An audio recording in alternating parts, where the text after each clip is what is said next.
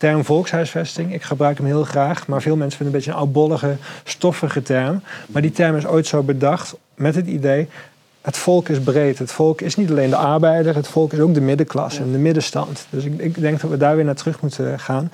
En als jij een betaalbare woning kan huren voor een aantrekkelijk bedrag, dan zou je wel gek zijn als jij uh, woekerprijzen gaat betalen aan een of andere uh, uh, pandjesbaas of veel te hoge prijzen op de koopwoningmarkt gaat betalen. Dus juist die concurrentie van de volkshuisvesting biedt een heel belangrijk tegenwicht aan de vrije markt. Ik zou echt willen dat mensen wat meer boos of wat meer verontwaardigd zouden zijn over het aantal dak- en thuisloze mensen in, in Nederland. Dat is compleet onacceptabel. En nu heerst er heel erg stigma rondom dakloosheid. En heel veel dakloze mensen ervaren zelf ook schaamte uh, en eenzaamheid en onbegrip. En ik vind dat zij zich niet moeten schamen, maar ik vind dat de politiek verantwoordelijken zich hiervoor moeten schamen. En ik vind ook dat zij zich moeten schamen voor het feit dat zij niet de dakloosheid oplossen. Als Keizer Ollongren morgen dakloos zou kunnen worden, of als Mark Rutte morgen dakloos zou kunnen worden, dan was het al lang opgelost. Nederland is rijk aan ideeën over hoe de samenleving duurzamer, inclusiever en rechtvaardig kan. En toch lukt het ons niet altijd om die ideeën aantrekkelijk te maken voor het grootste publiek. Mijn naam is Kiza Magendan. En ik ben Koen Bruning. Dit is De Onderstroom. Een podcast van Progressief Café waarin wij de ideeën uit de progressieve onderstroom naar beleid en praktijk vertalen. Wij praten met denkers, dromers en doeners. Wat is hun progressieve droom voor Nederland? Uh, vandaag uh, gaan wij contouren van een progressief woonbeleid bespreken met niemand minder dan uh, Cody Hostenbach. Hij is staatsgeograaf aan de Universiteit van Amsterdam, waar hij in 2017 cum laude promoveerde. Als uh, postdoctoraal onderzoeker doet hij sinds begin van vorig jaar, 2020, drie jaar lang onderzoek naar de invloed van de woningmarktbeleggers op de sociale ongelijkheid. Naast het academische werk is hij uh, ook uh, maatschappelijk betrokken als columnist verbonden aan RTLZ. En hij schrijft nu een boek bij Das, das Magazine, uitgever Das Mag, heet het tegenwoordig, over de wooncrisis. Um, Koen, jij hebt uh, alles van uh, Cody gelezen. podcast geluisterd, zelfs papers aan Nog geen boek helaas, dat komt pas in februari. komt voor... Wat heb jij het meeste geleerd van Cody? Ik heb heel veel podcasts geluisterd, papers zoals je al zegt, en ook artikelen natuurlijk. En hij mengt zich ook heel erg sterk in het publieke debat. De vragen die aan hem gesteld zijn, richten zich natuurlijk heel vaak op... wat doet iemand die ruimtelijk geograaf is? Uh, hoe zit het met de volkshuisvesting? Wat is de geschiedenis daarvan? Welke problemen zien we? En ik hoop eigenlijk dat wij diezelfde thema's kunnen gaan aanraken. En dan eigenlijk nog dieper kunnen ingaan op de dingen die hij bespreekt. En zoals hij al in het voorgesprek zei, dat we misschien ook van elkaar gaan leren. En dat hij op zijn notitieblokje die voor je heeft liggen, uh, ook nog nieuwe dingen gaat, uh, gaat leren. En voor jou, wat heb jij geleerd van Cody? ja, zoveel. En dan kan ik nu wel een aantal gerichte dingen gaan, gaan opnoemen. Maar ik hoop dat uh, ik nog veel meer ga leren in dit gesprek. Ja. maar ik heb al heel veel geleerd. Ja, nou Cody, we zijn blij dat je er bent. Ja, ik vind het ook leuk om hier te zijn. Ja, want er is nu um, het onderwerp wooncrisis is urgent en we mm-hmm. smachten naar jouw boek, omdat we denken dat, uh, dat jij met nieuwe perspectieven komt om hier naar te kijken. Uh, en er is een politiek momentum. Mm-hmm, zeker. Uh, dus we, we, dachten het is goed om in dit gesprek, omdat jij zelf voor ons gevoel uitgesproken progressief bent, om eigenlijk die contouren te schetsen voor dat progressief uh, woonbeleid. We zijn blij dat je, ja, dat je geëngageerd bent en niet alleen maar als zij onderzoeker naar die problematiek, uh, naar zij neutrale onderzoeker naar dit uh, vraagstuk kijkt. Um, dus ik dacht het is goed om dit gesprek in twee delen te formuleren. Beginnen met de rechtvaardiging voor dat progressief woonbeleid, waarin we dus een analyse kunnen geven. Uh, en daarna misschien wat pra praktisch invullen. Hoe ziet dat eruit? Mm -hmm. Maar voor de luisteraar... Wat is de menukaart? Ja, dus we noemen dat een menukaart van progressief uh, woonbeleid. Maar voor de luisteraar, wat verstaan wij daaronder, een progressief uh, woonbeleid? Nou, dat kun je inderdaad op allerlei verschillende manieren inrichten, denk ik. Mm -hmm.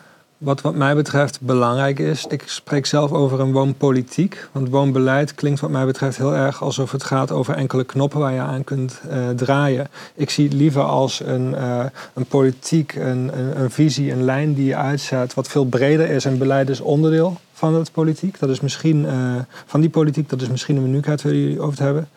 Ik denk dat centraal moet staan in die, in die progressieve woonpolitiek de, ehm, eh, het recht op een thuis voor iedereen garanderen. Dus ehm, in de grondwet is opgenomen dat iedereen recht heeft op behoorlijke huisvesting. Nou, waarschijnlijk is dat niet uh, zozeer juridisch afdwingbaar. Maar ik vind dat het recht op huisvesting een soort van morele eis en een politieke claim moet zijn. Iedereen heeft recht op behoorlijke huisvesting. En dat is meer dan alleen een dak boven je hoofd.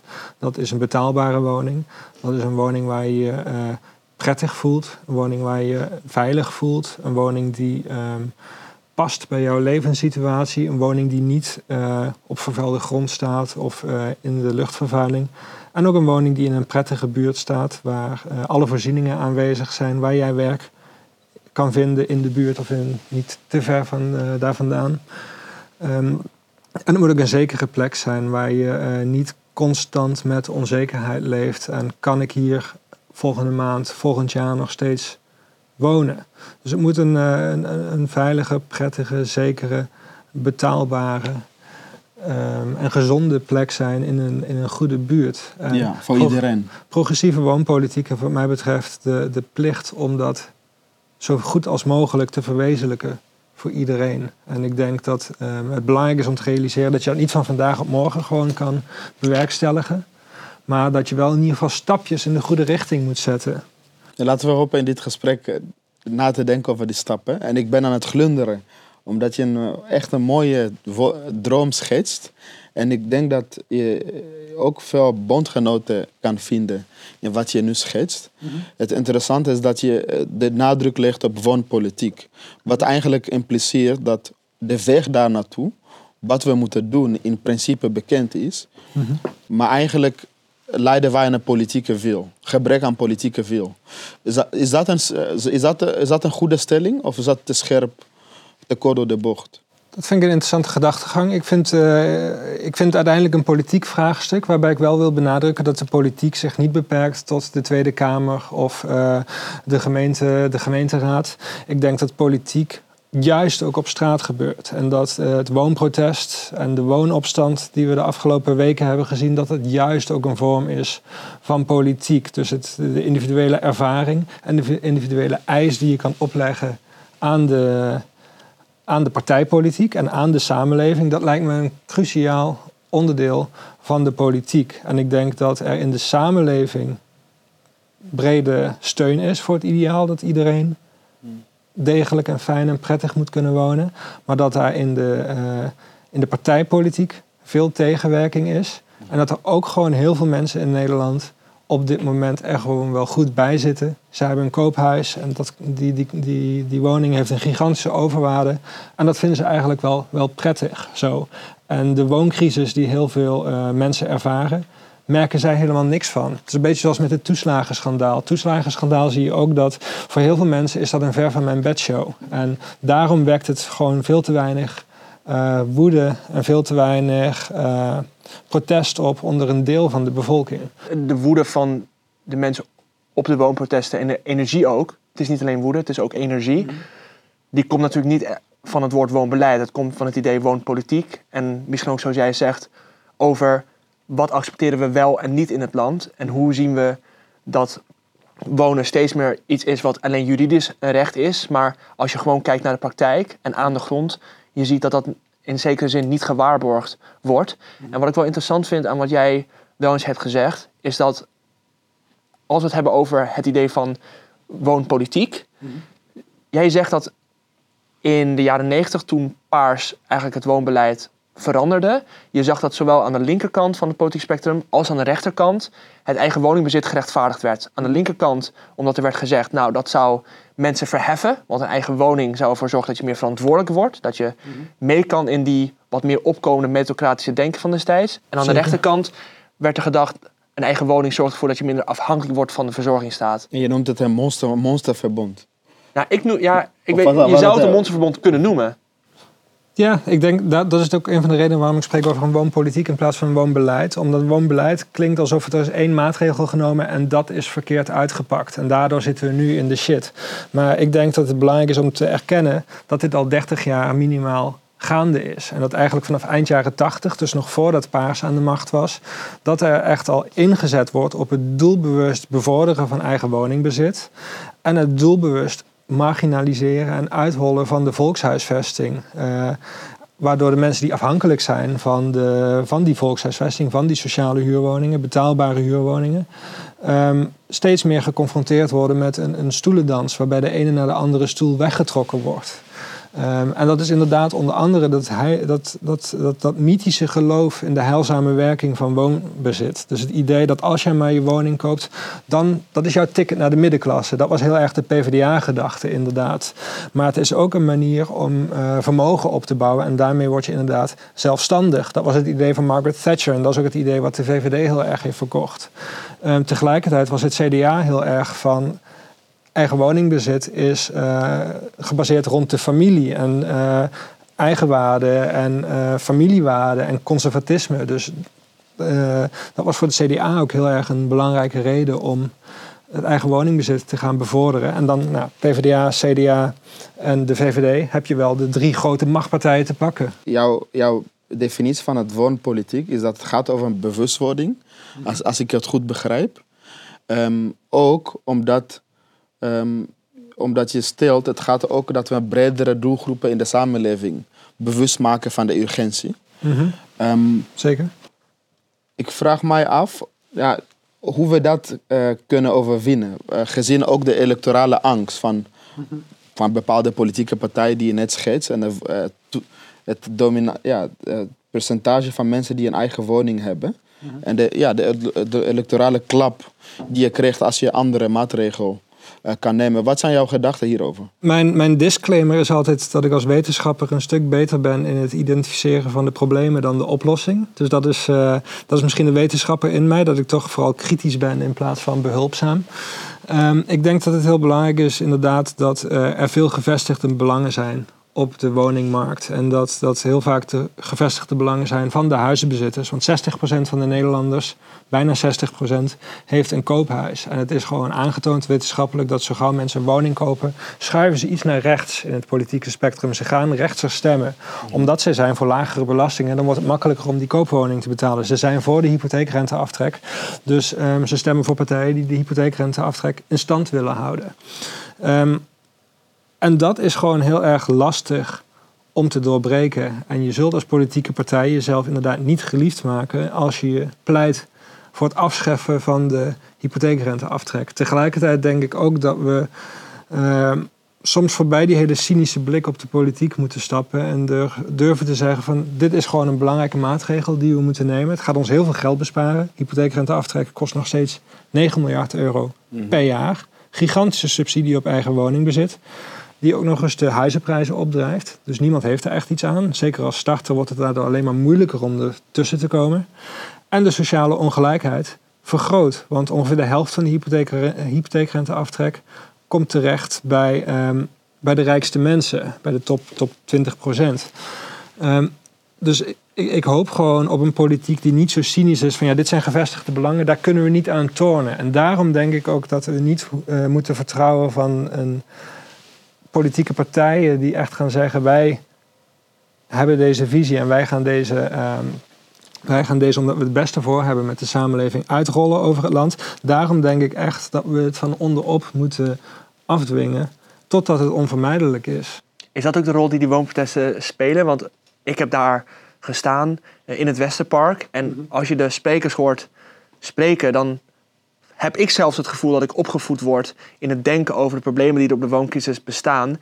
En ook daar zullen hopelijk ouders zijn die een eigen woning bezitten of mensen die dat later zullen doen. Mhm. En natuurlijk wordt datzelfde geluid natuurlijk ook via de media en op allerlei wegen via artikelen voortgezet en dat debat losgekweekt. Dat je van daaruit inderdaad stapje voor stapje van onderop dat denken erover kan veranderen. En misschien ook mensen mee kan krijgen in die electorale coalitie die je nodig hebt om uiteindelijk dit woonbeleid of in ieder geval de woonpolitiek, progressiever te maken. Ja, dus inderdaad, eh, je hoopt dat de mensen voorbij hun kortzichtige uh, eigen belang gaan denken. Want ik denk uiteindelijk ook dat de samenleving als geheel er baat bij heeft als um, iedereen een prettige woonplek heeft. Dus ook als jij een koopwoning hebt in Amsterdam, heb je op dit moment heel veel overwaarde. Want die koopwoning is gigantisch in waarde gestegen. Dus in dat opzicht ben jij de winnaar. Je hebt een paar ton bijgeschreven, terwijl je er niks voor hebt gedaan.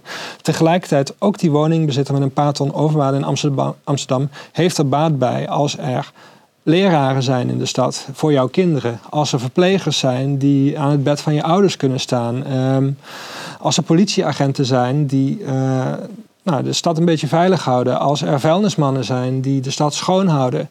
Um, maar nog breder dan dat. Dat zijn natuurlijk die essentiële beroepen waarvan iedereen dat belang meteen ziet. Maar ook die eigen woningbezitter vindt het leuk waarschijnlijk als er kunstenaars in de stad kunnen wonen en mensen die gekke creatieve dingen doen. Uh, want een stad met alleen maar consultants en bankiers is gewoon een ongelofelijke kutstad. Daar wil niemand wonen. Uh, maar dat zien we steeds in Amsterdam, dat mo die monocultuur. Dat mensen met een bepaalde inkomen ja, de stad domineren. Zien we al nu de prijzen daarvan? De stad? Of Wat mij betreft, voorbij Amsterdam? Wat mij betreft zien we dat in Amsterdam het duidelijkst terug. Ik woon zelf sinds 2007 in Amsterdam. Dus inmiddels ook alweer uh, 14 jaar als ik erover nadenk. Um, en ik merk wel dat Amsterdam in die periode een stuk aangehaakter is geworden. En de rafelrandjes verdwijnen. En die rafelrandjes... Soms, uh, nog niet zo lang geleden, werd je in Amsterdam nog geconfronteerd met onverwachte dingen, met uh, gekke dingen. En dat je een hoek omsloeg en dat je denkt van wow, wat is hier? En dat vond ik heel heel leuk om dat mee te maken. En soms was dat ook negatief. Ja, natuurlijk, die rafelrandjes hebben ook een negatieve kant. Als dat met onveiligheid gepaard gaat. Van kan ik hier s'avonds wel lopen? En dat is zeker voor, uh, voor vrouwen is dat nog een urgenter probleem dan, dan voor mannen. Um, maar dus die negatieve verrassing is verdwenen. Maar ook die positieve verrassing van, oh hier gebeurt iets tofs en hier ontstaat iets nieuws, hier ontstaat iets creatiefs. Dat verdwijnt ook. En ik denk dat de rol van steden eh, historisch gezien altijd geweest is om mensen een plek te geven om zich op allerlei verschillende manieren te emanciperen en op te werken. En al die interessante muzici, al die interessante kunstenaars die naar de stad trekken om het te gaan maken, 99% faalt daarin. Maar 1% wordt super succesvol. En ik denk dat, dat dat staat onder druk inderdaad. Is dat ook in lijn met het boek wat hier voor ons ligt, The New Urban Crisis van Richard Florida? Want hij heeft eerder een boek geschreven, The Rise of the Creative Class, waarin hij eigenlijk analyseert hoe die creatieve klasse naar de steden trekt. En dat dat allerlei ontzettend mooie eh, ontwikkelingen met zich mee zou kunnen brengen en ook uiteindelijk heeft voortgebracht. Maar hij stelt in zijn eigen boek, zegt hij eigenlijk heeft hij een soort van mea culpa, waarin hij eerlijk toegeeft, ik heb toch een beetje onderschat wat de effecten zijn geweest van een grote horde mensen die naar de steden trekken, de prijzen en huren omhoog doen schieten, de sociale voorzieningen doen veranderen en daardoor misschien ook de creativiteit van mensen met gemiddeld lage inkomens uh, uh, ja, heeft, heeft doen verdwijnen omdat zij uit de stad verdreven werden. Is het inderdaad daar in, in, in lijn mee? En heb je zelf... Dat is meer een aanvulling, want het slaat Ja, precies. Nee, maar ik zoek ook naar een vraag. Hè. Ik zoek ook naar... Nee, maar wat interessant hieraan is, Koen, is dat uh, uh, deze economische argument... Want je hebt een morele argument op, op een uh, progressieve woonbeleid of woonpolitiek, om dat zo te noemen. Maar er is dus ook een economisch argument en dat heb je net opgezomd. Ja. vind je dat mensen zoals ons, politieke ondernemers, zouden we dat meer moeten gebruiken als argument om uh, dat uh, woonbeleid wat rechtvaardiger te maken? Ik denk dat je inmiddels alle argumenten moet aangrijpen die er zijn om, uh, om een progressieve woonpolitiek door te drukken. En toen ik, ik heb in 2012 heb ik een half jaar in Berlijn gewoond. En daar woonde ik op een gegeven moment met twee huisgenoten. En de ene huisgenoot die wilde succesvolle muzikant worden, DJ. En de andere huisgenoot die uh, wilde succesvolle ondernemer worden met duurzame t-shirts. Um, en de enige reden dat ze heel veel tijd konden uh, steken in hun muziek of in hun onderneming, was omdat de huren zo laag waren. Want daardoor hadden ze veel tijd over om andere dingen te gaan doen. Die interessante gekke dingen waar ik het, uh, waar ik het net over had. En niet zo lang geleden sprak ik daarover met uh, Melissa Koutousis, van het, uh, een van de organisatoren van het, uh, van het woonprotest.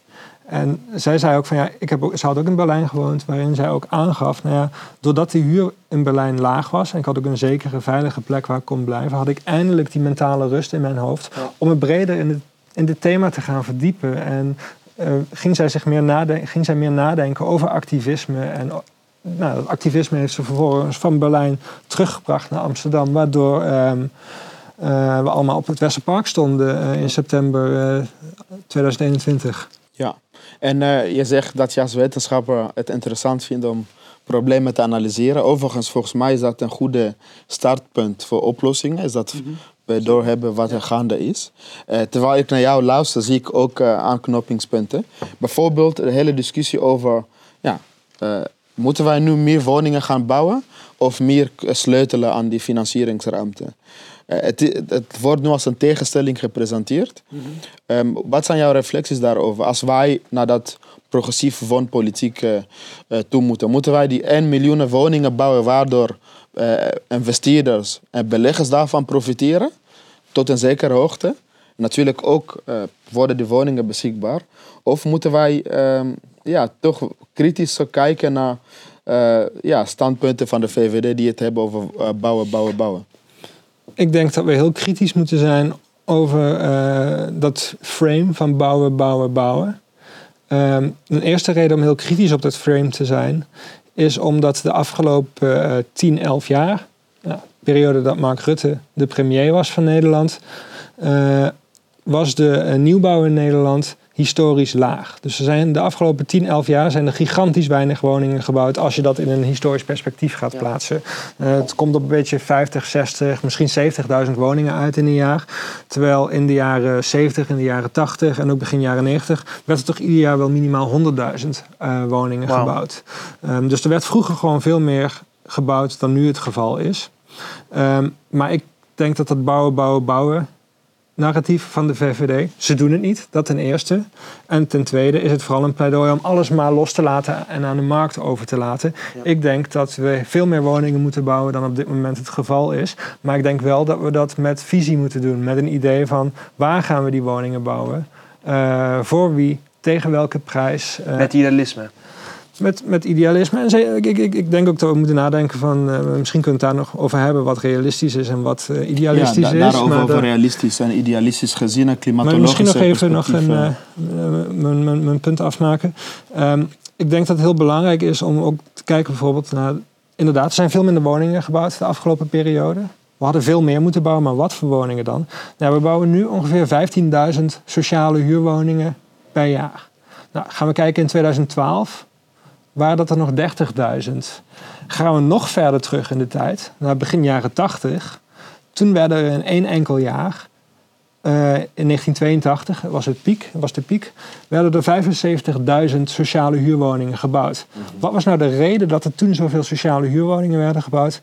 Onder andere omdat ze net die krakersrellen achter de rug hadden. Die krakersrellen was een soort van. De, de, de politieke, eh, de politieke, het politieke antwoord daarop was: we moeten hier iets mee. We moeten dat weer tot rust brengen. We moeten die open, openbare orde herstellen.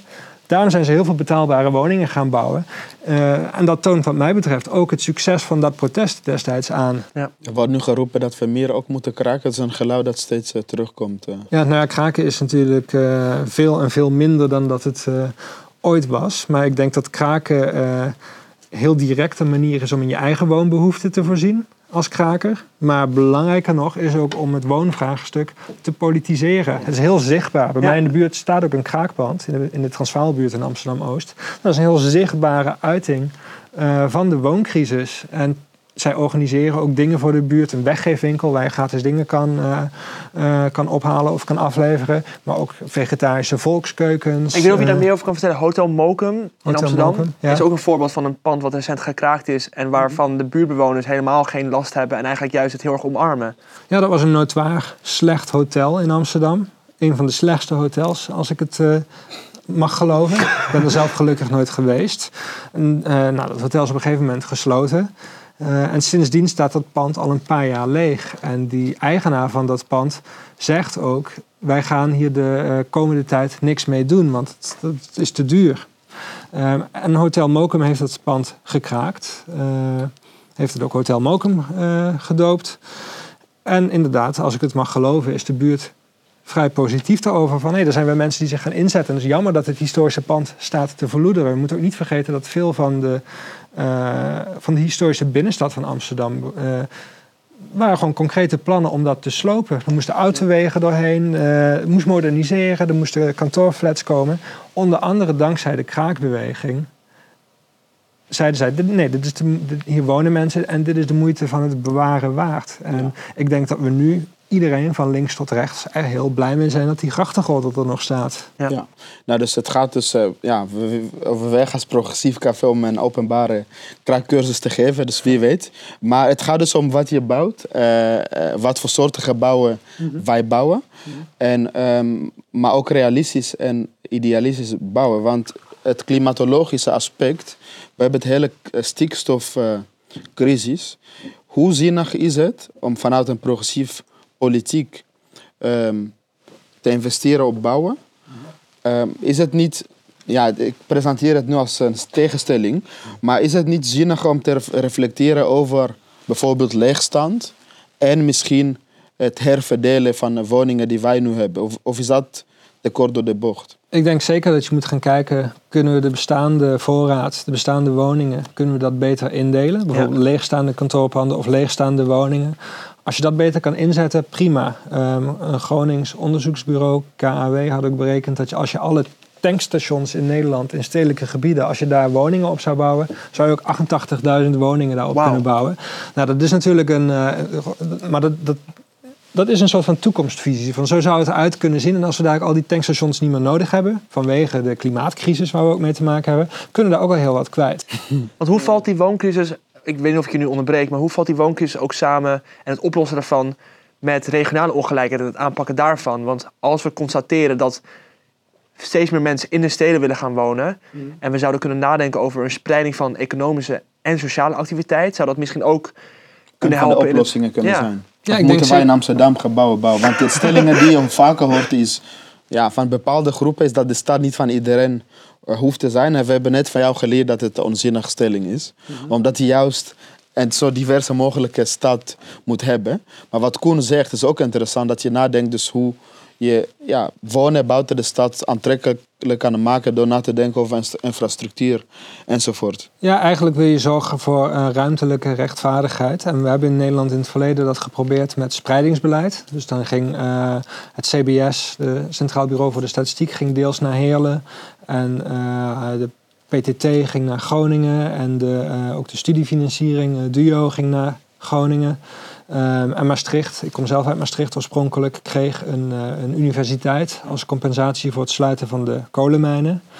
Ehm, dat was een manier een poging om eh, te herverdelen over heel Nederland. Nou, dat is niet altijd even succesvol geweest. Alhoewel we er op dit moment ook wel een eh, karikatuur van maken. Door te doen alsof dat echt een, een totale mislukking was. Ja. Ik denk dat Maastricht er een stuk minder aangenaam bij had gelegen als het die universiteit niet gekregen had. Ehm, dus ik denk, ik denk dat het zeker de moeite waard is om weer dat soort eh, ruimtelijke herverdeling te overwegen. Maar zorgt er dan niet voor dat je alleen een, een groot bedrijf naar de periferie, om het zo maar even te noemen, eh, eh, stuurt. Maar dat je het eh, integraal aanpakt. Zorg voor eh, goede woningen, zorg voor goede voorzieningen, zorg voor goede werkgelegenheid. En dat dat allemaal aanwezig is en dat je daarmee ook echt inherente kwaliteit daar realiseert. In plaats van dat je een soort van dependance daar gaat ontwikkelen van, Ja. van het CBS bijvoorbeeld. Eh, want veel van die bestuurders die daar naar Heerlen gestuurd werden of naar Groningen hadden helemaal geen zin. En die hebben toen gelobbyd om weer terug te keren, zo snel mogelijk naar, naar Den Haag. Wat ik wel laat zien in mijn eigen onderzoek met, eh, met mijn collega Rowan Arundel, is dat de ruimtelijke ongelijkheid in Nederland, of je nou op nationaal niveau kijkt, of binnen provincies of binnen steden, en echt op buurtniveau gaat kijken, zien we een heel structurele trend dat die ongelijkheid toeneemt. Dus de verschillen tussen eh, de eh, succesvolle steden, Amsterdam, Utrecht, Rotterdam, Den Haag, en de regiogemeenten, dan wordt steeds groter. Maar ook de verschillen tussen de populaire buurten in Amsterdam en de minder populaire buurten in Amsterdam, dat verschil is ook toegenomen. Hetzelfde geldt voor Utrecht, voor Rotterdam. Dus we zien een hele duidelijke structurele trend naar meer ruimtelijke ongelijkheid. Het maakt die pijn van ongelijkheid en zichtbare armoede dus ook veel sterker bij de mensen die zien dat ze gesegregeerd wonen van andere bevolkingsgroepen. Ja, en misschien ook niet eh, serieus genomen. Wat ik heel vaak hoor in, relatie tot ehm, gentrificatie en de vernieuwing van buurten, is dat heel veel mensen die in die buurten wonen, eh, die vragen zich af waarom is hier al twintig jaar niet meer in deze buurt geïnvesteerd? Waarom boeit niemand zich wat hier in, dit, in deze buurt gebeurt? Waarom, is het, waarom zijn de sociale mo- ontmoetingsplekken verdwenen? Ja. Het buurthuis is wegbezuinigd. De huismeesters zijn ook wegbezuinigd. Niemand kijkt nog om naar deze buurt. En nieuwe Eh, koffietentje is te duur. Ja, en dan als, als de overheid of als, de, eh, als bedrijven opeens gaan investeren, dan moeten ze zelf verdwijnen. Dus het is, blijkbaar is die investering pas mogelijk als er een ander slag volk komt te wonen. Een volk wat rijker en witter is dan de oude bewoners. Die zich vaak ook niet hoeven aan te passen aan de bevolking die er al was. Ja, precies. En Ja, eh. Cody, ik weet dat je als wetenschapper natuurlijk het eh, inderdaad eh, over probleemanalyse wil richten. Maar we zijn als Progressief Café en als de onderstroom deze podcast en onze journalistieke platform geïnteresseerd in vertalend journalistiek. door al die ideeën en analyses wat tastbaar te maken. Want eh, luisteren natuurlijk beleidsmakers en andere bestuurders. Ehm, ik ben benieuwd of wij in de komende de laatste tien minuten kunnen nadenken over dat menukaart voor dat progressieve van politiek. Eh, waarin we dus, eh, ja, als ik jou goed begrijp, eigenlijk een nieuwe volkshousingwet moeten introduceren of herstellen. Eh, ik ben benieuwd of je ons kan meenemen naar jouw ideaal, wat je schetste. Eh, dat, dat recht op wonen als een brede pakket. Ehm, kan, je ons, kan je ons meenemen in wat op dat menulijst eh, staat? Ik weet dat je hebt net geschetst, het gaat niet om knoppen eh, die, die je makkelijk kunt draaien. Maar misschien zijn er dingen waar beleidsmakers op dit moment, eh, de komende vijf jaar, twintig jaar, aan moeten denken om dat progressieve woonpolitiek te bewerkstelligen. Ik denk ten eerste dat het heel belangrijk is, eigenlijk geef je het al ongeveer aan, dat er een duidelijk eh, toetskader moet zijn. Een hele duidelijke toetssteen van wanneer meet je nou het succes van het beleid. En ik denk dat die toetssteen moet zijn eh, duidelijk het eh, bevorderen van het recht op een thuis. Dus ik vind eigenlijk dat iedere maatregel die een eh, politicus of een politieke partij wil invoeren, zouden ze moeten gaan nagaan, bevordert dit het recht op een thuis? Of hebben wij reden om aan te nemen dat dat niet zo is? Nou, als, dat, als dat niet zo is, dan moet je terug naar de tekentafel. Dus dat, dat is volgens mij de, de basis. En ik denk dat eh, het best ambitieus mag zijn. Ik denk dat de Nederlandse volkshuisvesting op haar sterkst was toen het een nieuwe standaard zette. Eh 100 jaar geleden eh, bouwden ze arbeiderspaleizen voor het volk toen de particuliere verhuurders nog krotten aan het verhuren Was het met de waren. woningwet? Dat Ja. later pas. Ja, na de woningwet kwam in 1901 en dan rond 1920 kwam het echt op gang, de volkshuisvesting. Maar ook in de naoorlogse periode hadden we ook een grote woningnood. Ehm, toen werd ook werk gemaakt van eh, veel woningen bouwen, maar ook kwalitatief hoogwaardige woningen. We vinden nu misschien die architectuur niet zo mooi, maar voor veel mensen betekende dat destijds voor het eerst een, een, een eigen badkamer, een eigen eh, aansluiting op elektriciteit. Dus het dat- mag, mag megalomaan en het mag wat kosten. het mag wat kosten, inderdaad. Ja. En ik denk nu dat je het moet koppelen aan de klimaatcrisis. Eh, hoe kunnen we hele mooie, betaalbare, duurzame woningen bouwen voor de toekomst? Nou, wat zijn concrete maatregelen? Ik denk ten eerste zijn, denk dat je van heel veel maatregelen af moet. Eh, verhuurderheffing zou nummer één zijn die gewoon helemaal moet verdwijnen. Want het is natuurlijk belachelijk dat de verhuurderheffing eh, afgelopen sinds 2013 is dat 12 miljard euro aan verhuurderheffing betaald door de woningcorporaties aan de eh, Rijksoverheid. Nou, dat is 12 miljard euro. Dat staat ongeveer gelijk aan eh 1 à 2 maanden van alle huurinkomsten. Dus van de 12 maanden aan huurinkomsten is eh 1 à 2 maanden gewoon direct weggevloeid. Kort tussendoor, is, het, is er überhaupt duidelijk wat er met dat geld is gebeurd? Ja, dat werd gewoon in de, de begroting moest rond zijn. Dus het, is, het heeft geen eh, specifieke bestemming gekregen. Het is gewoon in het, eh, om het begrotingstekort niet te ver op te laten lopen. Laten we dat lijstje afwerken van dingen die Ja, af ja, ja. moeten. Ik vermoed dat Maar ik ik, ik wil even een hele cynische opmerking toevoegen. Even zodat, voordat hij verder gaat. De staatsschuld is er wel van omlaag gegaan. Dus dat is heel positief. Dat is een andere discussie. Nou, je had het veel inderdaad. eh, eh, je had die staatsschuld nog veel sneller kunnen terugdringen als je die hypotheekrenteaftrek had afgeschaft. Het gaat om Eh, politieke keuzes. Dus dat, dat, dat, dat hoort ook op dat lijstje. Ja, ik denk ook dat we eh, los van het afschaffen van de verhuurderheffing moeten we ook weer actief gaan investeren in de volkshuisvesting. Dus durf er gewoon publieke middelen in te zetten om sociale huurwoningen te bouwen. Eh, Wenen is inmiddels een beetje het, het, de posterchild, het toonvoorbeeld van waar de volkshuisvesting wel werkt. Een van de redenen waarom ze in Wenen heel veel sociale huurwoningen met veel lagere huren nog dan hier voor een groot deel van de bevolking beschikbaar hebben, ongeveer twee derde van de mensen in Wenen woont in een sociale huurwoning, is dat gewoon jaarlijks 1% van alle belastinginkomsten naar Oh. de Dat is volkshuisvesting gewoon een gaat. bewuste politieke Dat is keuze. een bewuste politieke Zouden wij dat keuze. kunnen kopiëren in Nederland bijvoorbeeld? Ik zou, het ik zou het meteen doen. Ja. Ik denk dat is ook weer een kwestie van politieke wil. Het is geen technische kwestie van kan dit wel, kan dit niet. Ja, je moet het in een begroting zien te passen. Maar eh, er zijn genoeg eh, hobby's voor de elite waar je volgens mij op kunt eh, bezuinigen. Zoals de hypotheekrenteaftrek of het stimuleren van de eh, fossiele industrie bijvoorbeeld. Ehm, dus ga gewoon geld investeren in de volkshuisvesting. In Wenen doen ze dat. In Wenen is een boendesland, dus daar wordt veel meer op, eh, op dat niveau bepaald. Hier zouden we dat op landelijk niveau eh, moeten betalen. En daarmee samenhangend, denk ik, een van de redenen waarom Nederland ooit een aantrekkelijke volkshuisvesting had, maar dat verloren is, is die volkshuisvesting was vroeger voor een brede groep mensen beschikbaar. Mensen met een laag inkomen, maar ook middeninkomens hadden recht op een sociale huurwoning en woonden door elkaar heen in dezelfde buurten. Nou, wat je ziet is dat de afgelopen jaren, eh, eigenlijk de afgelopen 30 jaar, die toegang tot de sociale huursector steeds smaller is geworden tot de allerlaagste inkomens die eigenlijk niet anders kunnen. Dus inmiddels heeft het overgrote merendeel van de sociale huurders een heel erg laag inkomen. Wat tot die van armoede ook leidt. eh. Ja, dus je ziet dat inmiddels een kwart van alle huurders moeite heeft om de huur te betalen. En dat, dat, dat klinkt heel abstract, maar voor sommige mensen betekent dat echt aan het einde van de maand ga ik warm avondeten. Of kan mijn kind niet naar een, school, Ja. naar een schoolreisje? Of ehm, kan ik wel nieuwe voetbalschoenen kopen voor mijn eh, kinderen? Kan ik die verwarming nog wel een gaatje warmer zetten? Of moet ik een eh, winterjas zien te scoren ergens? Het gaat om hele basale eh, vragen. En daarom heeft eh, ehm, een van de schrijvers die ik heel erg bewonder... en die ook veel van mijn eh, werk beïnvloedt... is Edouard Louis, een Franse auteur.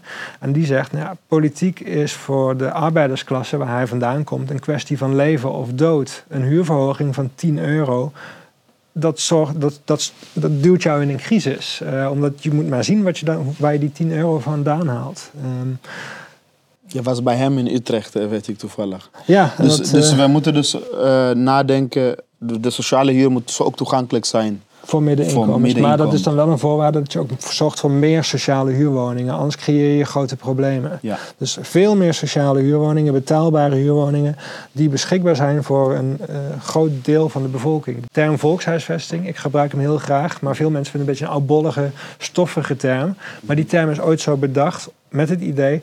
Het volk is breed. Het volk is niet alleen de arbeider, het volk is ook de middenklasse en de middenstand. Dus ik, ik denk dat we daar weer naar terug moeten gaan. En als jij een betaalbare woning kan huren voor een aantrekkelijk bedrag, dan zou je wel gek zijn als jij eh woekerprijzen gaat betalen aan een of andere eh, eh, pandjesbaas of veel te hoge prijs op de koopwoningmarkt gaat betalen. Dus juist die concurrentie van de volkshuisvesting biedt een heel belangrijk tegenwicht aan de vrije markt. En het past ook hopelijk in een bredere politieke agenda, bredere progressieve politieke agenda, waarin je erkent dat de scheidslijnen in de samenleving groeien. En dat als je die volkshuisvesting weer in ere herstelt en daar hard aan gaat werken, je ook hopelijk voor kan zorgen, zoals Ahmed Abdilali in het eerste stuk eh, voor ons eh, namens Onderstroom in Vrij Nederland opschreef, mensen weer bij elkaar wonen en die politicus, die journalist ook in de buurt woont met mensen uit andere sociale lagen. Ja, en dat ze in ieder geval enige eh, begrip hebben van de situatie. Nog een concrete maatregel die ik denk wel genoemd moet zijn, eh, is het absoluut prioriteren van het eh, uitbannen van dakloosheid. Volgens Valente hebben we, dat is de koepelorganisatie voor allerlei verenigingen die zich met dakloosheid bekommeren, hebben we te maken met 100.000 dak- en thuisloze mensen in Nederland. 100.000 inmiddels. 100.000. Ja, de CBS heeft een veel strengere definitie. Ja. Eh, maar da- daar zitten bijvoorbeeld mensen die in de vrouwenopvang wonen en blijf van mijn lijf, lijfhuizen zitten daar niet in opgenomen. Nou, dat zijn mensen die Catalina Akkermans aan ons uitgelegd. eh, Maar wat Valente gebruikt dus een andere definitie. ja, die, die kijkt van hoeveel cliënten hebben wij gehad, hoeveel mensen hebben wij eigenlijk geholpen. Nou, dan kwamen ze op 100.000 uit in 2019. Dat is een gigantisch aantal. Dus het prioriteren van het uitbannen van dakloosheid moet echt eh, gedaan worden. En ik denk dat eh, een van de manieren om dat, is, om dat te doen is via dat Housing First beleid. Dus het eh, zorgt ervoor dat mensen meteen een woning krijgen, of het liefst dat ze hun woning nooit verliezen. Nu is het vaak het sluitstuk. Nu moet je vaak door allerlei hoepels heen springen. Je moet zorgen dat je je psychologische problemen hebt aangepakt, je verslaving of je schulden. En dan pas krijg je een woning. Dat is echt het einde. Terwijl het maakt natuurlijk heel, het is heel logisch dat als jij meteen een woning krijgt, dat is een stabiele basis waar vandaan je al die andere problemen kan, kan oppakken. Ja, ja Akkermans heeft in onze eerste podcast ook heel mooi inderdaad uitgelegd hoe een thuis en een, en een huis hebben een psychologische basis is. En ook hoe jij schetst die problemen van mensen eigenlijk geheel worden gescheiden van elkaar. Terwijl eigenlijk het probleem van dakloosheid en wonen je moet mensen eerst een dak boven het hoofd uh, geven. En van daaruit kun je ook gaan bouwen om alle andere problemen die mensen hebben, uh, onder aanhalingstekensproblemen, inderdaad op te gaan lossen. Ik zou, echt, uh, ik, ik, zou echt willen dat mensen wat meer boos of wat meer verontwaardigd zouden zijn over het aantal dak- en thuisloze mensen in, in Nederland. Dat is, is compleet onacceptabel.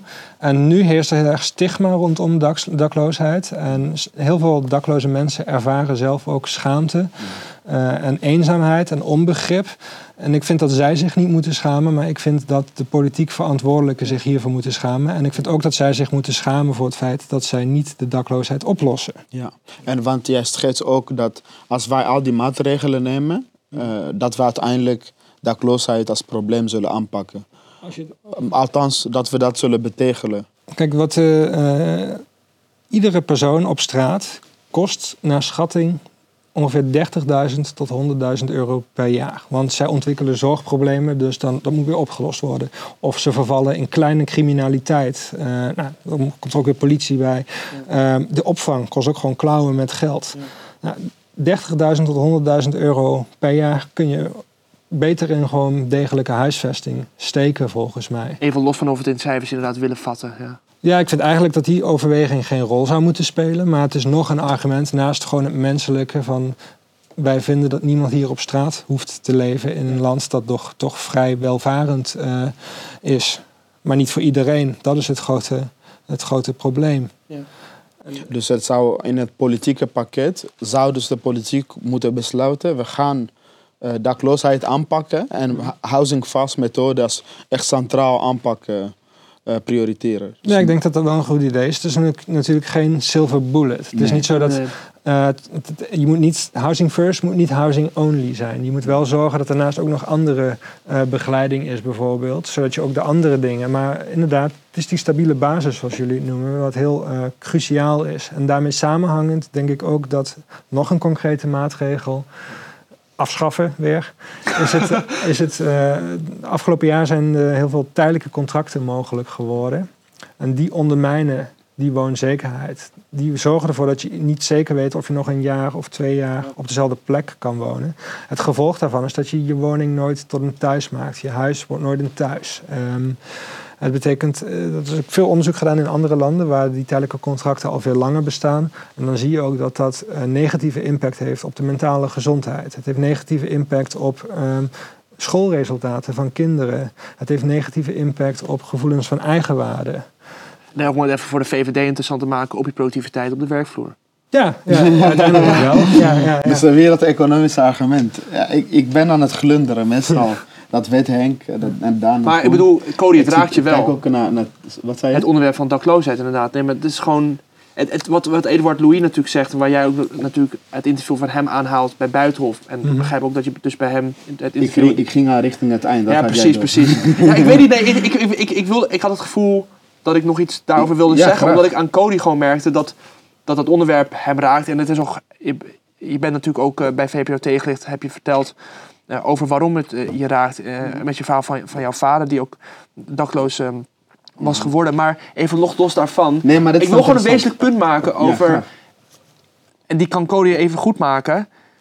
Betreft dakloosheid. Het feit dat het niet aangepakt wordt.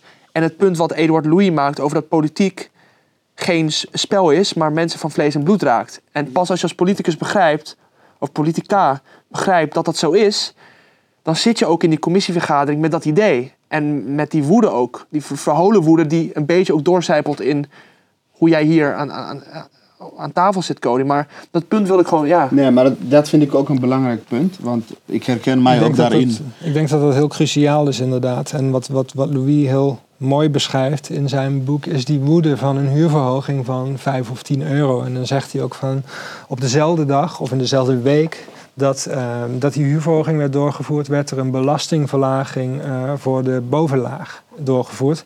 En hij zegt ook van ja, types als Macron, ze hebben gewoon geen idee. Uh, nou, noem maar op welke willekeurige andere politicus. Dat, dat, ik denk dat dat in grote mate ook zo is. Uh, ik denk dat heel veel politici helemaal geen idee hebben wat een huurverhoging van, van 5 of 10 euro betekent. En ik denk als. Kijk, er wordt wel eens gezegd, dak, iedereen kan dakloos worden, zeg, wordt wel eens gezegd. Nee, dat is gewoon niet waar. Als, uh, als ik noem maar iets, als, als Keizer Ollongren morgen dakloos zou kunnen worden, of als Mark Rutte morgen dakloos zou kunnen worden, dan was het al lang opgelost. Ja, omdat het dicht bij hun belevingswereld zou het, komen. Het is voor hun gewoon geen reëel risico. Ja. Wat ons terugbrengt bij uh, waar je deze, podca deze podcast mee begonnen.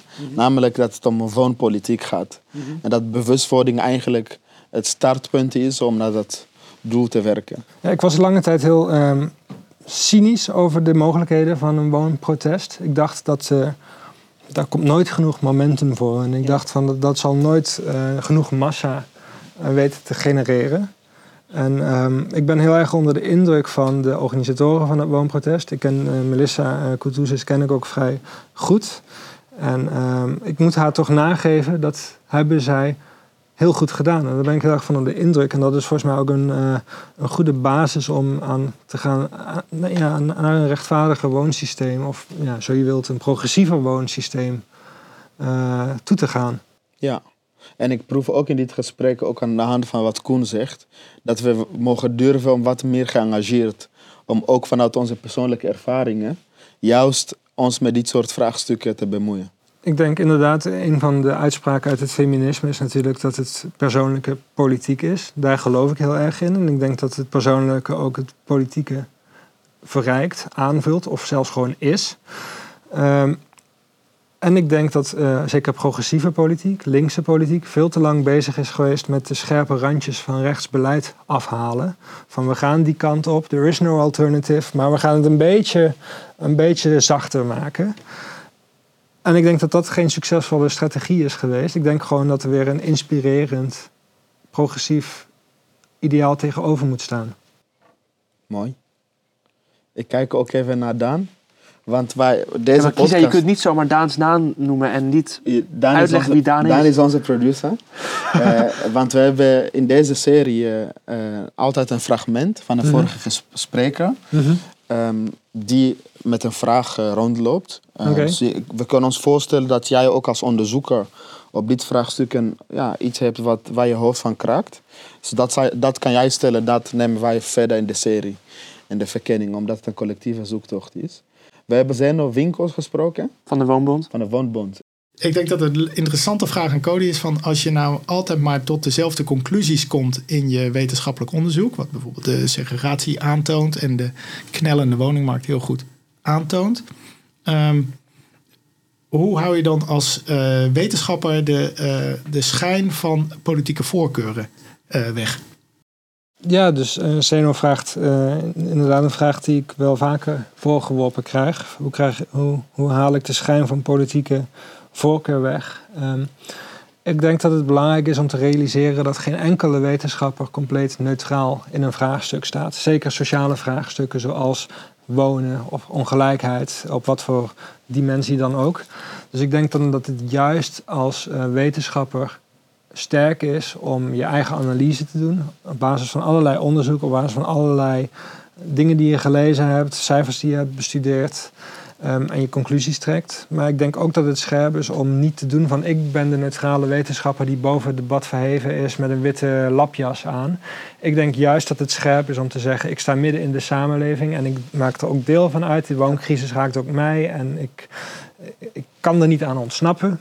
Dus uh, dat gezegd hebbende, ik heb al dit onderzoek gedaan tot mijn beste kunnen. Het is beoordeeld in internationale tijdschriften, is gepubliceerd. Uh, mijn peers, mijn andere wetenschappers hebben ernaar gekeken en hebben hun goedkeuring gegeven. Dus nee, ik ben niet helemaal neutraal. Maar dit is mijn beste analyse. En daar moeten jullie mee doen. En ik denk juist dat het gevaarlijk is om te doen alsof je als wetenschapper boven het debat verheven bent. Um, daarbij zou ik ook willen zeggen is, het idee bestaat dat je als wetenschapper geen mening zou mogen formuleren, maar de gemiddelde leek wel. En dat vind ik een hele rare gedachtegang.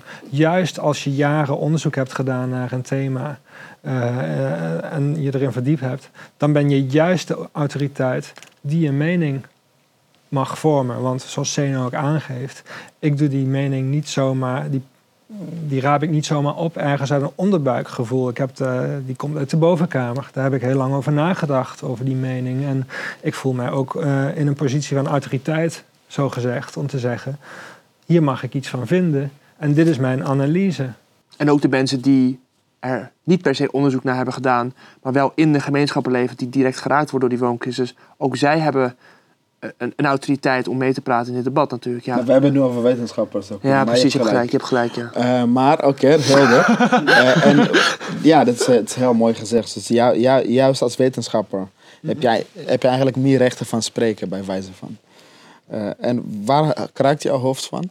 Ja, en ik begrijp dat ik een vraag eh, aan eh Sander en eh, Mustafa mag stellen. Van de woonprotesten eh, Amsterdam en Rotterdam. Ja. Nou, ik heb sowieso heel veel bewondering, zoals ik al aangaf, voor, de, eh, voor het momentum dat zij hebben herkend, opgepakt en versterkt. Dat vind ik echt heel, heel knap. Dus ook mijn, eh, mijn complimenten daarvoor. En eh, ik wou dat ik dezelfde mobilisatiekracht had als, als zij. En ze weten ook van, van het thema heel veel af.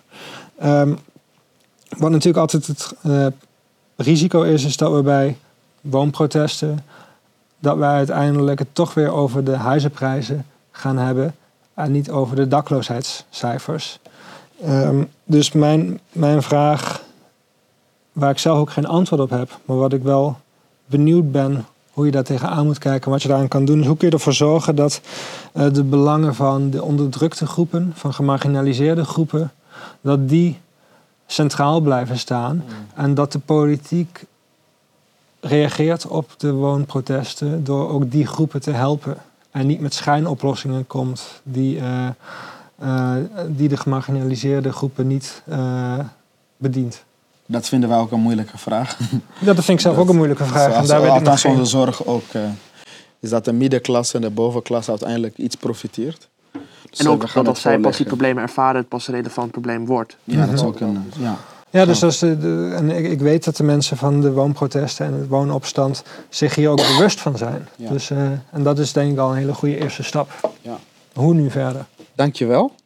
Ik heb heel veel geleerd. Je bent Eh, aan het lachen? Ja, dat is meestal. Maar tot nu toe is het een inspirerend gesprek. Dus eh dankjewel Cody Jullie bedankt. voor eh, het eh, inzichtelijk eh, gesprek. Dankjewel, Cody.